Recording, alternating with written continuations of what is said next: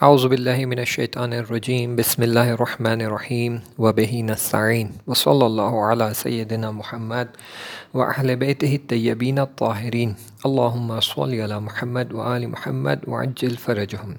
یہ second chapter ہے اس کتاب کا، میرا طبیب کہاں ہے؟ ویر از مائی ڈاکٹر اور اس چیپٹر کا نام ہے ہو ایم آئی میں کون ہوں؟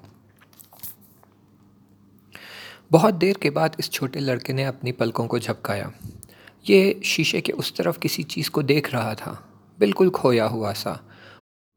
اور اپنی اطراف کی دنیا سے پوری طرح غافل۔ ہر تھوڑی دیر میں آپ دیکھیں گے اس کی آنکھیں اس طرف سے اس طرف جا رہی تھیں۔ جیسے یہ کسی چیز کو فالو کر رہا ہے، کسی چیز کا پیچھا کر رہا ہے۔ پھر اچانک سے اس کی آنکھیں اس طرف سے ادھر چلی جاتی ہے، جیسے اس نے اپنے موضوع کو بدل دیا ہے یعنی اب کسی اور چیز کا پیچھا کر رہا ہے۔ پھر وہ کچھ دیر کے لیے کھو جاتا۔ ہر تھوڑی دیر میں وہ کچھ چلاتا، جیسے وہ چاہتا تھا کہ شیشے کے اس طرف جو ہے، اس کی توجہ اپنی طرف جلب کرے، اس کی توجہ اپنی طرف کھینچے۔ لیکن اس کے چہرے سے لگتا تھا جیسے اس طرف جو کچھ بھی تھا یا جو کوئی بھی تھا، اس کی آواز نہ سن پا رہا تھا، نہ ہی اس کو توجہ کر رہا تھا۔ شیشے کی اس طرف مچھلیاں اپنی زندگی گزار رہی تھیں۔ بالکل غافل اس بچے سے کہ یہ کچھ کہنا چاہ رہا ہے یا یہ کچھ سننا چاہ رہا ہے۔ اور وہ اپنی زندگی میں مشغول تھی، اپنے اپنے کام کر رہی تھی جو ان کی زندگی کے اہم تھے۔ پھر سے یہ لڑکا چلانے لگا۔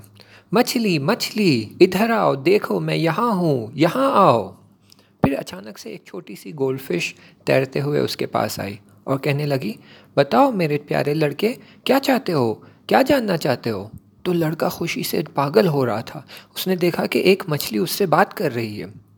تو فوراً اس نے مچھلی سے بہت سارے سوال پوچھنے شروع کر دیے، بہت ساری باتیں کرنے شروع کر دی۔ مچھلی بھی خوشی خوشی اس بچے کے سارے سوالوں کا جواب دے رہی تھی۔ لیکن ایک ایسا جواب تھا مچھلی کا جس کی وجہ سے بچہ اچمبا رہ گیا، بہت ہی زیادہ سرپرائزڈ ہو گیا۔ بچے نے پوچھا، مچھلی، بتاؤ تم پانی میں رہتی ہو، تمہیں اچھا لگتا ہے؟ بڑا مزہ آتا ہے۔ تو مچھلی نے کہا، کون سا پانی؟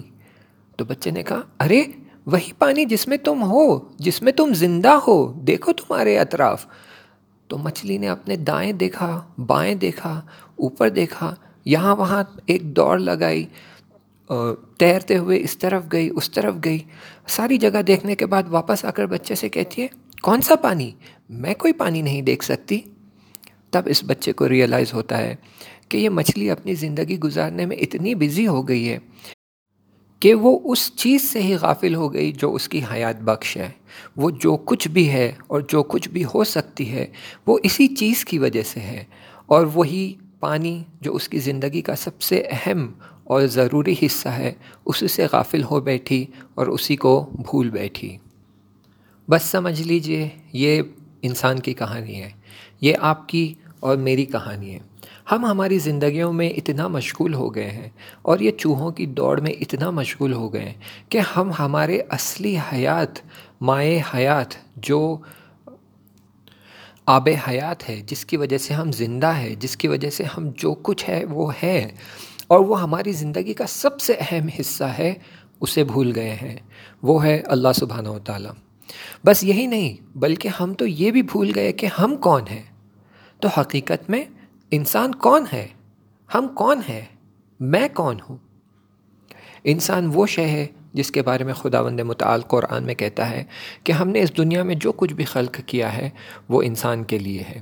سور بقرہ کی انتیسویں آیت ہے، جس میں خدا وند متعال کہتا ہے ہو اللہ خلق لکم فی الارض وہ ہے جس نے خلق کیا ہے تمہارے لیے جو کچھ بھی زمین میں ہے۔ انسان کے دو حصے ہیں، ایک اس کا جسم اور ایک اس کی روح۔ جبکہ سارے ابراہیمی ریلیجن اسے مانتے ہیں، لیکن ویسٹرن دنیا کے فلاسفرز اسے نہیں مانتے۔ وہ ایسی ہر شے جو فزیکل نہیں ہے، بلکہ میٹا فزیکل ہے یعنی مادہ نہیں رکھتی یعنی اس کی، اسے ہم چھو نہیں سکتے، دیکھ نہیں سکتے، سونگ نہیں سکتے، ٹیسٹ نہیں کر سکتے، اسے ویسٹرن دنیا کے فلاسفر نہیں مانتے۔ وہ کہتے ہیں کہ جو چیز کو دیکھا نہیں جا سکتا، چھوا نہیں جا سکتا، وہ وجود ہی نہیں رکھتی۔ بس اس وجہ سے ان کی اصلی فکر یہ ہو گئی ہے کہ جس چیزوں کو ہم ہمارے ہوا سے پنج گانا سے احساس کر سکتے ہیں، بس وہی وجود رکھتی ہے اور دوسری کوئی چیز وجود نہیں رکھتی ہے لیکن ہم جو کہ ابراہیمی دینوں کو ماننے والے ہیں، چاہے پھر مسلمان ہو کرسچن ہو یا یہودی ہو، ہم اس بات کو مانتے ہیں کہ انسان دو چیز ہے، ایک بدن اور ایک روح۔ اور یہ بات ماننے کی وجہ سے ہمیں کچھ بہت ہی ضروری سوال پوچھنے پڑیں گے، جس میں سے سب سے پہلا سوال یہ ہوگا کہ اس میں سے اصلی میں کون ہوں؟ یعنی یا بدن میں ہوں یا پھر یہ روح میں ہوں؟ یعنی جب میں کہتا ہوں میں، تو میں اس بدن کے بارے میں کہہ رہا ہوں یا میری روح کے بارے میں کہہ رہا ہوں؟ اس کے بعد دوسرا سوال آئے گا کہ ان میں سے سب سے زیادہ ضروری اور اہم کون ہے؟ ایک اہم ہے، ایک مہم ہے۔ تو اہم کون ہے؟ روح اہم ہے یا بدن اہم ہے؟ اور اگر روح اہم ہے تو پھر بدن سیکنڈری ہے۔ یعنی اس میں سے دونوں میں سے کس کی طرف مجھے زیادہ توجہ کرنی ہوگی؟ روح کی طرف یا بدن کی طرف؟ یہ سوال پوچھنا اور ان کے جواب جاننا ہمارے لیے کیوں ضروری ہے؟ اس لیے تاکہ ہمارے لیے یہ بات واضح ہو جائے کلیئر ہو جائے کہ اصلی میں کون ہوں، تاکہ یہ بات ہمارے لیے کلیئر ہو جائے کہ کس کی ضرورتوں کو پہلے پورا کرنا ہے، کس کی ضرورتوں کو زیادہ اہمیت دینا ہے، روح کی ضرورتوں کو یا بدن کی ضرورتوں کو، تاکہ یہ کلیئر ہو جائے کہ ان میں سے میں کس کی زیادہ دیکھ بھال کروں اور دوسرے کی دیکھ بھال اگر نہ بھی کر پاؤں یا کم کر پاؤں تو چلے گا۔ اس میں سے یہ تاکہ یہ پتہ چلے کہ ان دونوں میں سے کس کو میں حفظ کروں، کس کی حفاظت کروں اور کس کو بچا کر رکھوں۔ چاہے اگر دوسرے کی حفاظت نہ کر پایا، لیکن پہلے کی کر پایا، تو کیا یہ تو یہ کیا یہ کافی ہوگا؟ اور پھر آخری اور سب سے امپورٹنٹ سوال یہ ہوگا کہ ان میں سے کون ہے جو میری دنیا اور آخرت کی کامیابی میں دخیل ہے، جو میری دنیا اور آخرت کی کامیابی حاصل کرنے میں میری مدد کرے گا۔ کوئی یہ کہہ سکتا ہے کہ آپ نے جو پوچھ، سوال پوچھے، اس میں سے ہر سوال کا جواب ضروری نہیں ہے کہ ایک ہی ہو اور سیم ہو۔ ہو سکتا ہے پہلے سوال کہ اصلی میں کون ہوں؟ جسم یا روح؟ اس کا جواب شاید ایک ہو۔ اور دوسرے سوالوں کا جواب کچھ اور ہو۔ یعنی شاید پہلے سوال کا جواب یہ ہو کہ ہاں روح اصلی میں ہوں، لیکن دوسرے سوالوں کا جواب جیسے کہ کس کی ضرورتوں کو پہلے پورا کیا جائے، کس کو زیادہ اہمیت دیا جائے۔ شاید اس کا جواب ہو کہ ہاں بدن کی ضرورتوں کو پہلے پورا کیا جائے روح کی ضرورتوں کو پورا نہ کرے تب بھی چلے گا۔ تو ضروری نہیں ہے کہ ہر چیز کا جواب ایک ہی ہو۔ اور یہ بات جاننا اور سمجھنا ضروری ہے کہ جو بھی جواب ہم دیں گے، اس جواب کے بیسس پہ ہمارا بیہیویئر اور کردار رہے گا ان دونوں چیزوں کی طرف۔ تو آئیے یہ یہ چاروں سوالوں کو تھوڑا دقت سے سمجھنے کی کوشش کرتے ہیں، لیکن ایک مثال کے ساتھ۔ سوچئے کہ ایک رضوان بھائی ہے اور یہ اپنی گاڑی میں بیٹھ کر آفس کی طرف تیزی سے جا رہے ہیں۔ اتفاقاً ان کا ایکسیڈنٹ ہو جاتا ہے۔ خدا ہمیں ایسے حادثات سے اور ہر مشکلات سے بچائے رکھے انشاءاللہ۔ لیکن ان کا ایکسیڈنٹ ہو جاتا ہے اور انہیں فوراً ہاسپٹل لیا لے جایا جاتا ہے۔ جب ہاسپٹل پہنچتے ہیں تو ڈاکٹر ان کی حالت کو دیکھتے ہیں اور معائنہ کرنے کے بعد کہتے ہیں کہ ان کا بہت سنگین اور ڈیفیکلٹ ایکسیڈنٹ ہوا ہے، بہت ہی میجر ایکسیڈنٹ ہوا ہے اور اس کی وجہ سے ان کے بدن کے کئی آرگنس جو ہے وہ ڈیمیج ہو گئے اور فوراً انہیں بدلنا پڑے گا۔ الحمد للہ آپریشن کامیاب ہوتا ہے، سرجری کامیاب ہوتی ہے اور ان کے کڈنی، لیور اسپلین لنگ اور ہارٹ کا ٹرانسپلانٹ کیا جاتا ہے اور ہر آرگن ایک الگ شخص سے لیا جاتا ہے۔ جب میں یہ رضوان بھائی کی فیملی ان سے ملنے آتی ہے تو آپ مجھے بتائیں، کیا یہ اپنے سامنے کسی اور شخص کو پائیں گے؟ یعنی کیا وہ اپنے سامنے پانچ الگ الگ افرادوں کو پائیں گے؟ ایک رضوان بھائی ہے اور ایک وہ شخص جس کی کڈنی لگی ہوئی ہے۔ ایک وہ شخص جس کا لیور لگا ہوا ہے، ایک وہ شخص جس کا سپلین لگا ہوا ہے، یا وہ شخص جس کا لنگ لگا ہوا ہے، یا پھر وہ شخص جس کا دل لگا ہوا ہے۔ کیا ان کی فیملی کے سامنے چھ الگ الگ لوگ ہوں گے؟ یا پھر وہی رضوان ہوگا ان کے سامنے؟ کیا ایک شخص کا وجود صرف اس کے باہری لکس اور اس کے بدن کے اعضاء سے ہوتا ہے، اس کے باڈی پارٹ سے اس کا وجود بنتا ہے؟ بلکہ ہمیں یہ پوچھنا چاہیے کہ اس وقت رضوان کو کیا فیل ہو رہا ہوگا؟ کیا اسے فیل ہو رہا ہوگا کہ وہ وہی رضوان ہے یا پھر وہ رضوان ایسا ہے جو پانچ یا چھ شخصیتوں سے مل کر بنا ہوا ہے؟ جس کے ابھی جو خیالات ہے اور میموریز ہے وہ چھ الگ الگ لوگوں کے میموریز ہیں، کیونکہ اس کی بدن، اس کے بدن میں اس وقت چھ لوگوں کے باڈی پارٹس ہیں۔ تو کیا یہ رضوان وہی رضوان ہے یا پھر یہ رضوان چھ لوگوں کا مکس بن گیا ہے؟ اگر ہم کہتے ہیں کہ نہیں، یہ تو وہی رضوان ہے تو پھر ہم یہاں پر سیفلی کنکلوڈ کر سکتے ہیں کہ انسان کا اصلی وجود اس کی باڈی نہیں بلکہ اس کا سول ہے، اس کی روح ہے۔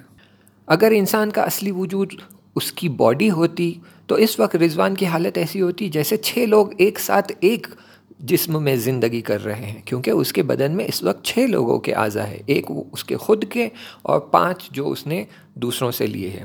لیکن ہم جانتے ہیں اور یقیناً جانتے ہیں کہ ایکسیڈنٹ سے پہلے والا رضوان اور سرجری کے بعد والا رضوان وہی ایک ہی رضوان ہے جو وہی مزاحیہ اور مدد کرنے والا اور دوسروں کی عزت کرنے والا اور بہت محنت سے کام کرنے والا اور دوسروں کو خوشحال کرنے والا ہے۔ اور اس کے دل میں جو کہ ابھی دوسرا دل ہے۔ پہلا دل جو تھا وہ ڈیمیج ہو گیا تھا۔ ابھی کسی اور کا دل لگا ہوا ہے۔ لیکن اس کے اگرچہ اس کا فزیکل دل بدل گیا ہے، لیکن اس کا میٹا فزیکل اور روحی دل جو ہے، اس میں ابھی بھی اس کے فیملی کی نسبت محبت اور عزت ہے۔ اور ابھی بھی وہ اپنی ماں باپ کی اتنی ہی عزت عزت کرتا ہے۔ ابھی بھی اس کے دل میں غریبوں اور نیاز مندوں کے لیے درد ہے اور وہ کوشش کرتا ہے ان کی مدد کرے۔ تو حقیقی رضوان وہ نہیں ہے جس کی باڈی کا آپریشن ہوا ہے یعنی وہ فزیکل باڈی نہیں ہے۔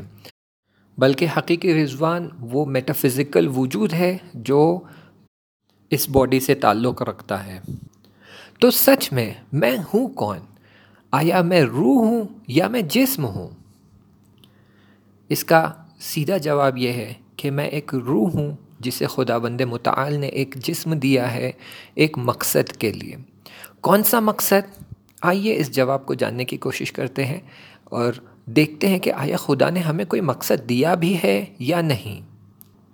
اچھا اس کے بعد جو ہمارے سامنے سوال ہوگا وہ یہ کہ یہ دونوں میں سے کون سا اصلی ہے اور کون سا پرائمری ہے اور کون سا سیکنڈری یعنی کون سا اہم ہے اور کون سا مہم۔